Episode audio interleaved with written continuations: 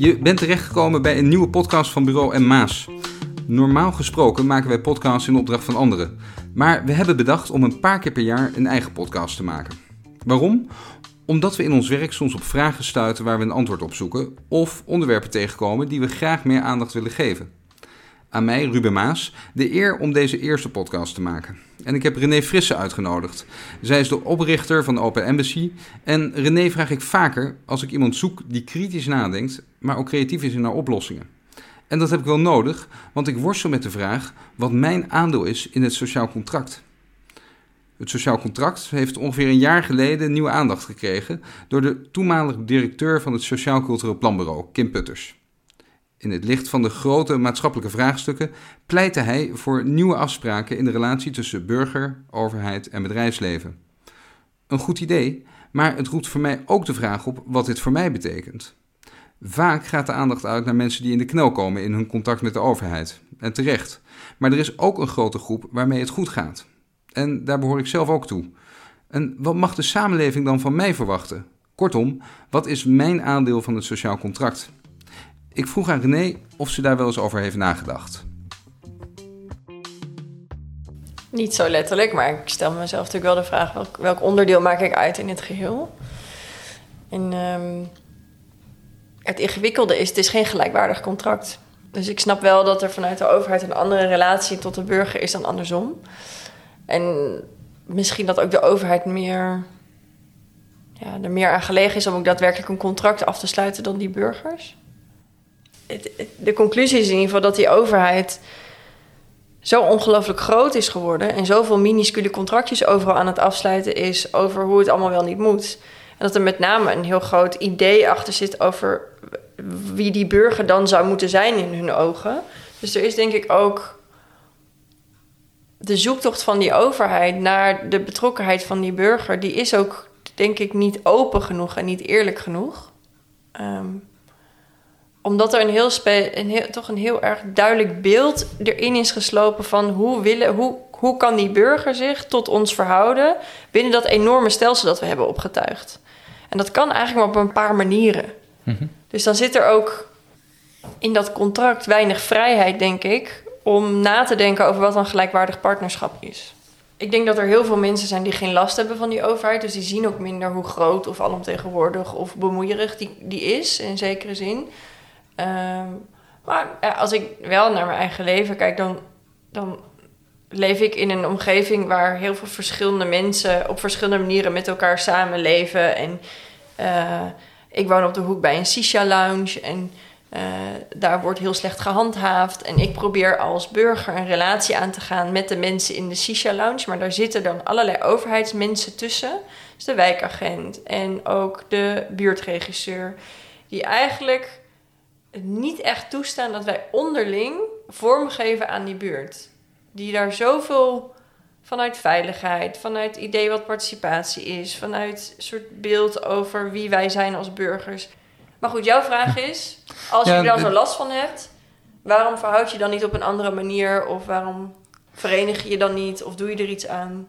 Nou ja, en ook dat ehm, voor die momenten dat je er geen last van hebt, waar je bijdrage zit. Want het wordt altijd vanuit het negatieve benaderd. van waar zit, waar zit die overheid mij in de weg? Waar, uh, waarom zit er zoveel bureaucratie om me, om me heen als ik een parkeervergunning regel?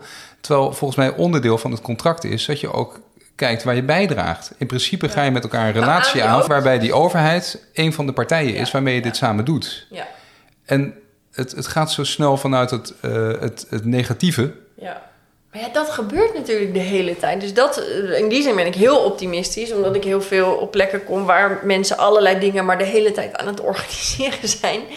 Uh, en eh, ik vind het juist zo frappant dat dat zo weinig zichtbaar is. Dus dat er zijn heel veel mensen die op allerlei manieren proberen om om vorm te geven aan samenleven. Hè? Want daar hebben we denk ik over. Want je, je kunt je eigen leven heel mooi vormgeven. En, maar ik denk dat we daar ook een beetje in doorstaan. Hoeveel mensen eigenlijk vooral bezig zijn om hun eigen vierkante meter te optimaliseren. Maar er, er zijn ontzettend veel... Er is heel veel initiatief in Nederland. Er is heel veel zorg in Nederland. Maar als je dan... dan Dus, dus je hebt de overheid als sociaal contractpartner, maar je hebt dan bijvoorbeeld ook de filantropie, denk ik. Hè? Dus best een, best een belangrijke partner in dit verhaal. Als je in Nederland wil blijven bestaan en op de een of andere manier middelen zoekt om vorm te geven aan dat initiatief dat je hebt. Dus als je ook maar iets wil doen van een buurtdiner of wat dan ook, zijn natuurlijk honderdduizend wegen die je kunt bewandelen om geld te krijgen of ondersteuning. Dus eigenlijk zodra je in contact gaat komen met die instanties, dan zie je dus dat er heel veel opvattingen zijn over hoe jij dat precies moet doen. Dus in die filantropie zijn er heel weinig fondsen die gewoon zeggen: Oké, wij hebben geld. Wat jij doet, dat moet je echt heel erg zelf weten. En we gaan je verder ook niet heel veel lastig vallen daarmee. En we omarmen daarmee dat er af en toe ook initiatieven worden gefinancierd die niks teweeg brengen. Of misschien zelfs wel gewoon een beetje arrogant of uh, misbruik ervan maken. Dus, uh, dus er, zit, er zitten op heel veel plekken waar mensen bezig zijn met het vormgeven van beleid op de een of andere manier, zijn allemaal mensen die bij, uh, ja, bij ergens bij de overheid of bij een fonds of bij een andere grote club zijn gaan werken, waar je dan de samenlevingsstructuren vormgeeft. Dus ik, dus ik vind dat toch wel echt problematisch. Ook al, dus ik zie wel dat mensen dingen proberen, maar het is gewoon echt niet heel toegankelijk.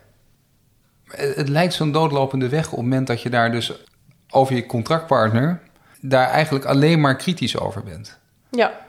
Dus alleen maar zegt: dit gaat niet goed, dit doen ze niet goed. Ja. Uh, een, een, reden waarom bijvoorbeeld die regels er zijn, is natuurlijk ook omdat we met elkaar hebben bedacht: ja, we leven met een enorm grote groep mensen bij elkaar. Dat, is, dat vraagt een hoop gedoe. Dus dat leidt altijd tot 60, 70 procent keuzes. Ja. Nooit 100 procent keuzes. Er zullen altijd 30 procent, 40 procent ontevreden zijn. En op het moment dat je een fantastisch idee hebt, dan wil je natuurlijk niet dat er maar 70% van gerealiseerd wordt, wil, wil je 100%. En dan vind je die 30% een probleem. Je zou ook kunnen zeggen, samenleven daarbij hoort ja, dat het 70% wordt. Ja. Want dat is, de, dat is ja. hoe we dit met elkaar hebben afgesproken. En het voelt altijd wat, wat makkelijk, maar ook weinig oplossingsgericht. Om naar die mensen die we met elkaar hebben aangesteld om dit ook met elkaar te organiseren. Even, even los van de stereotype voorbeelden van de bureaucratie, het regeltje en dat soort dingen. Ja. Maar ik bedoel, dat gaat volgens mij ook 99% van de keer gaat dat in principe wel goed. Alleen het is niet optimaal, omdat we dit met elkaar moeten doen. En het, het voelt af en toe een beetje alsof je. Um, wat mensen ook wel zeggen, als, als, meer als consument dat publieke domein benadert. Van ik wil 100%, want ik heb dat gevraagd. Ja. En de moeite mee heb van het feit dat we een contract met elkaar hebben. En dat onderdeel van dat contract is. Ja, dat dingen soms ook niet helemaal 100% uitpakken. Ja. En dat als ik het beter wil hebben, dan zou ik mezelf daarvoor in moeten zetten. In plaats van alleen maar lopen mopperen met elkaar. Ja, ik ben tegelijkertijd heel optimistisch natuurlijk. Hè? Want mijn hele werk bestaat eruit dat ik het systeem mede wil veranderen. Of eraan wil werken om het meer inclusief te maken. Of om het meer de kant op te krijgen waarvan ik denk dat het heen moet. En dat lukt ook. En er, mensen staan daar open voor. Dus ik denk ook helemaal niet dat het zo rigide is. Dus ik ben heel optimistisch. En ook nog wel, ik geloof ook nog wel in maakbaarheid tot een zekere hoogte. Um, maar de, als we, dat we nu de samenleving als burgers zien, of de burgers, kijk, dat is natuurlijk niet waar. Dus dat, er, er zit zoveel verschil in die groep voor wie wat jij zegt, denk ik, meer geldt dan voor anderen. Mhm. Dus ik denk ook echt dat, dat is wel mijn geloof, dat sommige mensen, puur door de manier waarop ze geboren zijn, waar je geboren bent, met wat voor een hersenen je bent geboren, met wat voor een karaktereigenschappen, dat er gewoon voor sommige mensen meer verantwoordelijkheid geldt in zekere zin dan voor anderen om meer zich zo op te stellen zoals jij nu zegt. En waarom gebeurt dat dan toch weinig? Nee, Want ik heb, ik, ik ik denk heb heel veel is. gesprekken gehad met mensen die, die, die burgerinitiatieven heten dat dan heel mooi. En dan had ik bijvoorbeeld een zaal waarin zo'n zo'n initiatief werd gepresenteerd. En die gingen dan gemeenteraadsleden aanvallen. En dan vroeg ik al, waarom doe je dat nou? Want volgens mij die gemeenteraadsleden willen het beste met die stad. Jij wil het beste met die stad. Waarom moet het waarom zie je het als een aanval ten opzichte van, van het systeem wat we hebben in plaats van een verrijking? Ja. Van misschien wel jouw invulling van het contract. Ja. Nou, waar ik dus aan moest denken is dat er best een groot verschil is tussen de politici en, en de verkiesbaarheid daarvan en de uitvoerders van hun ideeën en hun beleid. Ik denk dat de, de grootste confrontatie die mensen hebben als ze die hebben met de overheid, vaak met ambtenaren, is of het werk van ambtenaren. En die mensen worden niet gekozen. En ik heb dus vaak te maken in situaties waarbij mensen een ambtelijke taak uitvoeren, die er allerlei dingen van vinden die echt, echt in de weg zitten. Als je inderdaad het politieke kader leest of het beleid leest, eigenlijk staan daar vrij vaak dingen in die je zo kunt uitleggen dat ze echt heel veel mensen ten goede komen. Het is de uitvoering daarvan die vaak betekent dat dat niet gebeurt. Of dat de toegang wordt weggenomen. Of dat mensen, nou, zoals in de toeslagenaffaire, echt gewoon verschrikkelijk worden bejegend. Maar dat, dat, er, zit, er, er zit een afstand tussen wie je kiest en wat er vervolgens helemaal in de praktijk daarvan gebeurt. En ik denk wel dat je als gemiddelde Nederlander, wie dat ook mag zijn, relatief weinig invloed hebt op wat er ambtelijk gebeurt met jouw stem. Ik herken ook wel wat je zegt, dat soms misschien ook wel op ambtelijk niveau een invulling wordt gegeven aan die misschien wel lijnrecht tegenover het oorspronkelijke idee staat, omdat iemand zelf vindt of denkt dat het anders zal. Ja, of al heel lang op die functie zit en denkt, nou ja, daar, zit, daar heb je weer een wethouder met allemaal leuke ideeën, maar dat hebben we al eens geprobeerd, weet je, werkt niet. Ik merk al dat ik al bijna weer in mijn hoofd meega in, in, zeg maar, in, in, dat donkere hol, zeg maar, van, van cynisme. Je ja, je, je sleurt me richting dat cynisme. Maar ja, ik, ik, ik ben toch altijd daar ook weer optimistisch over. Ik denk, ja, maar er zitten ook gewoon heel veel mensen die gewoon dat in principe gewoon goed proberen te doen. Alleen ja, dat is gewoon geen maatwerk voor mij.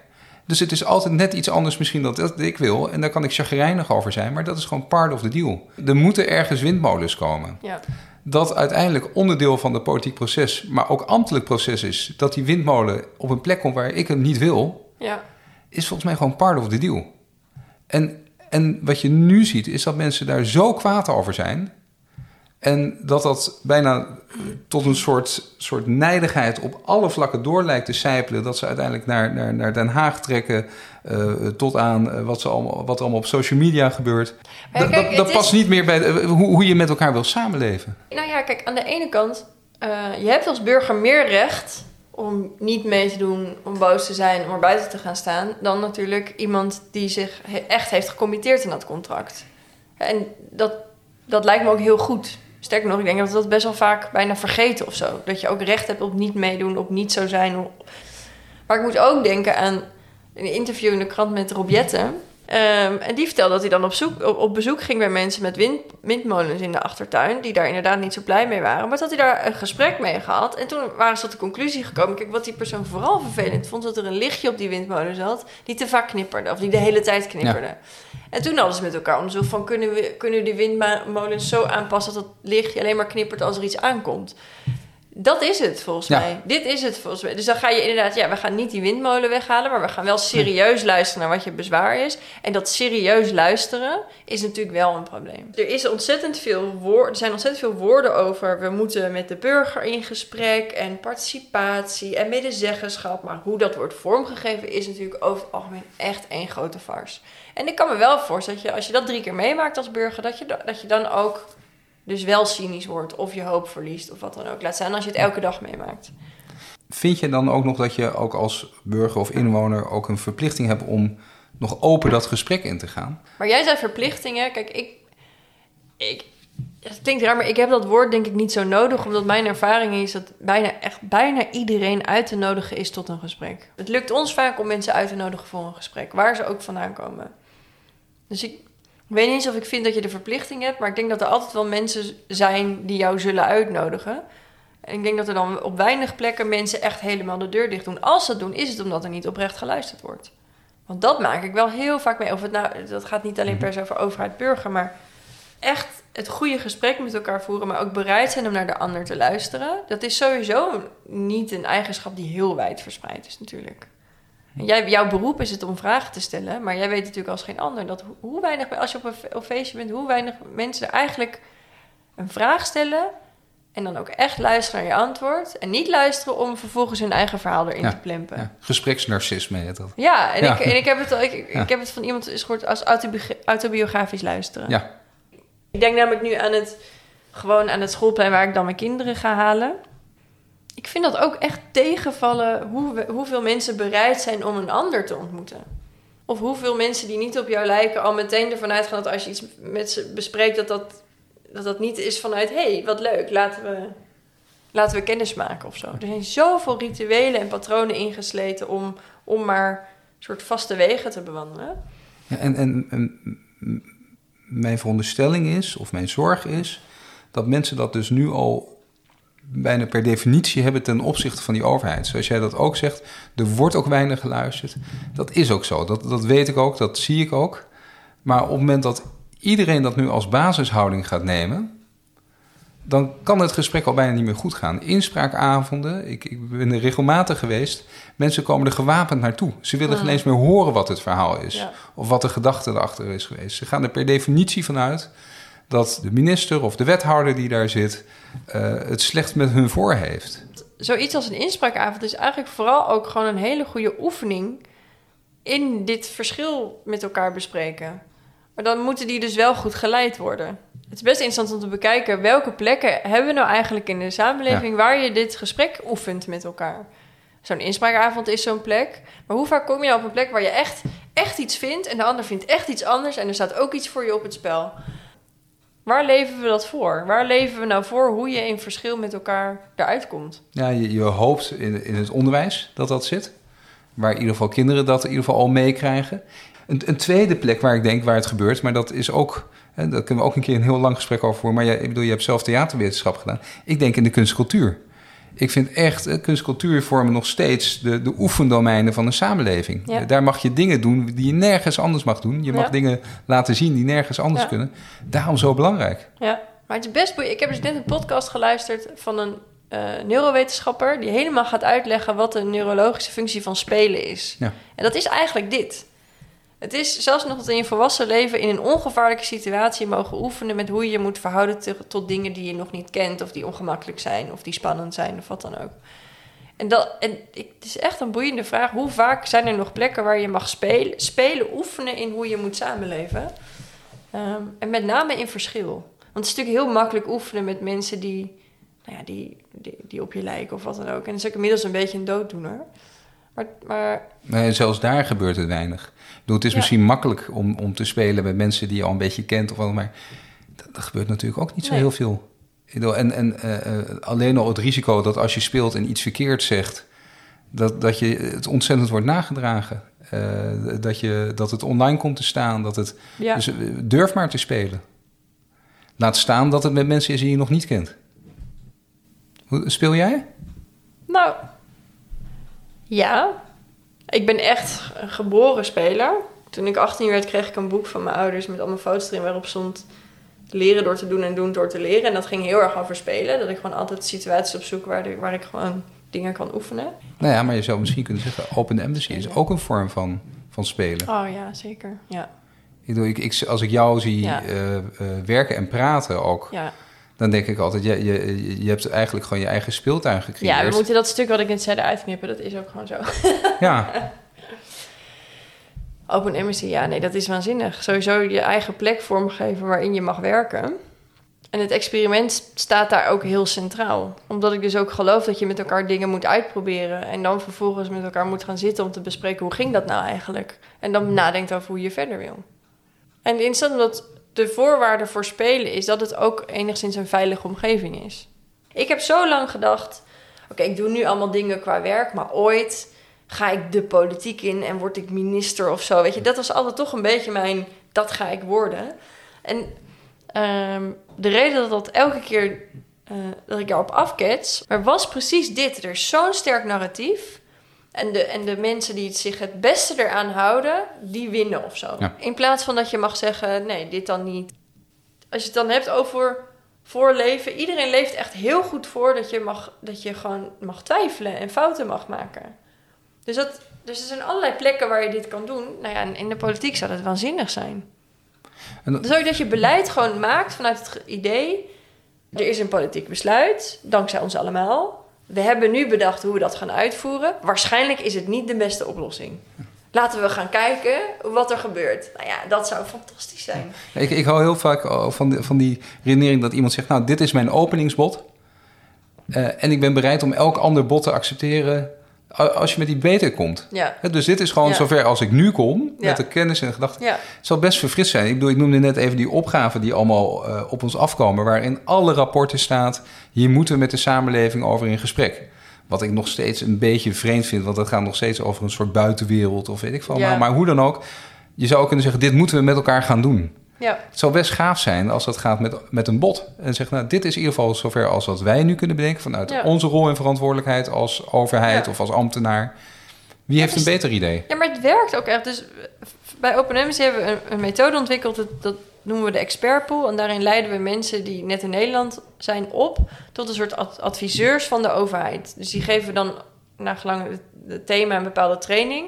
En dan komen er dus ambtenaren... die weten dat de expertpool er is... met een specifieke vraag. hey, we hebben dit onderdeel van de inburgeringswet... op deze manier uitgewerkt. Nou, hele mooie presentatie... En dan vervolgens gaan we met elkaar in gesprek over wat er wel en niet gaat werken. Zij geven input, die ambtenaren gaan terug, ze veranderen het idee, presenteren het weer en dan gaan ze het uittesten. En idealiter gezien gaan ze na een half jaar weer dit gesprek voeren. Het is echt zo simpel en zo waanzinnig om te zien wat er gebeurt. Want die ambtenaren zijn altijd zo van... Oh, oh ja, maar dit, nou, maak je dit echt mee? Is het voor jou echt zo dat jij met allerlei andere mensen... in een taalklas zat van hele andere niveaus? Wat raar dat we dat zo bedacht hadden. Nee, dat moeten we anders doen. En nu is bijvoorbeeld, de, dankzij zo'n gesprek wat we gevoerd hebben... is de hele voorlichting over de nieuwe inburgeringswet... wordt nu in ieders moedertaal mag eh, gevoerd worden...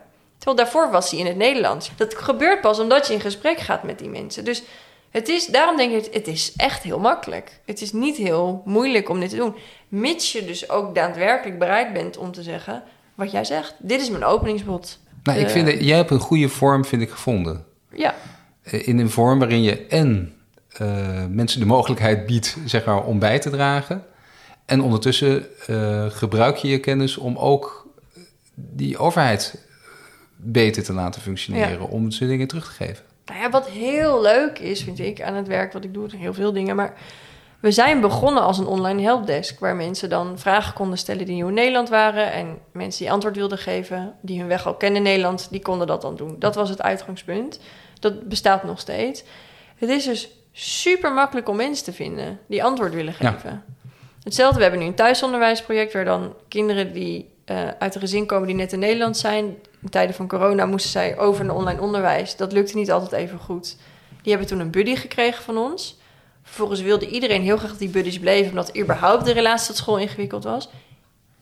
Relatief makkelijk om maatjes te vinden. Dat zijn mensen die elke week met die kinderen online of fysiek afspreken om ze te helpen met school. Het is niet zomaar iets. Voorleesexpress kent volgens mij bijna iedereen. Dus er zijn gewoon zoveel mensen die iets willen doen. Maar je moet ze wel die mogelijkheid geven. Ik begrijp dat veel mensen zich aanmelden. Je hebt het super toegankelijk gemaakt, laagdrempelig gemaakt. Ik kan gewoon een mailtje sturen, ik kan me inschrijven. En de vraag is even, kunnen we het ook nog aan om dit op te brengen op het moment dat het niet zo één op één is? Op het Ja. moment dat het gaat om het collectieve. Want de opgaven die we voor ons hebben liggen zijn collectief.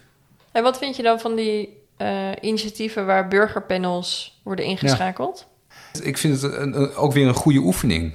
Ik vind het in ieder geval dat je, dat je weer een vorm probeert te vinden, in ieder geval, om dat gesprek met elkaar te gaan voeren. Ze mee worden genomen, dat je, nou, mee worden genomen, dat klinkt alweer leidzaam. Ja. Dat is gewoon onderdeel zijn van het gesprek. ja. En blijkbaar heb je daar even een plek voor nodig. En dat heet dan een burgerpanel of Ja. eh, burgerberaad of iets dergelijks. Het enige, maar dan kom ik terug wat ik eerder zei, dan vind ik het wel belangrijk dat dat eh, niet wordt gepositioneerd tegenover de overheid, maar als een verrijking van Ja, het gesprek dat we met elkaar voeren. Ja, Aanvullend. Zo zou het moeten zijn. Ja. En dat zie je wel nog steeds vaak ook, overigens ook van mensen die zelf bij de overheid werken, hoor je nog steeds als, eh, bij wijze van spreken, in de buitenwereld wordt een burgerpanel georganiseerd. Ja. Alsof het er tegenover staat, in plaats van een verrijking.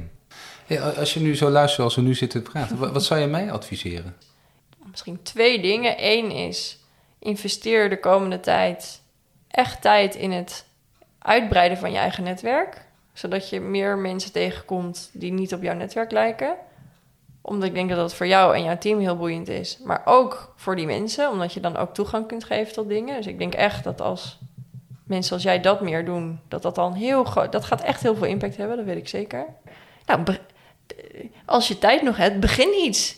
Ik ben heel benieuwd. Er zit zoveel energie en gedachten hierover dat je wil dat we meer betrokken raken op een bepaalde manier. En doe dat dan juist wel voor die ene groep die eigenlijk best wel de tijd en middelen heeft, maar het nog niet doet.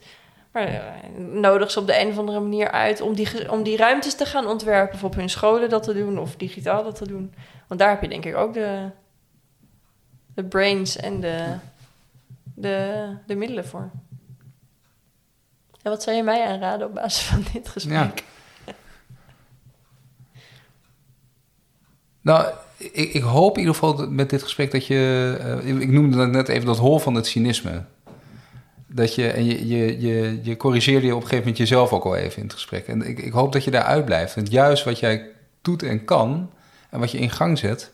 kunnen mensen ook aangrijpen als van... zie je wel, het kan wel. Ja. En daardoor dus nog negatiever worden over wat er is. Ja.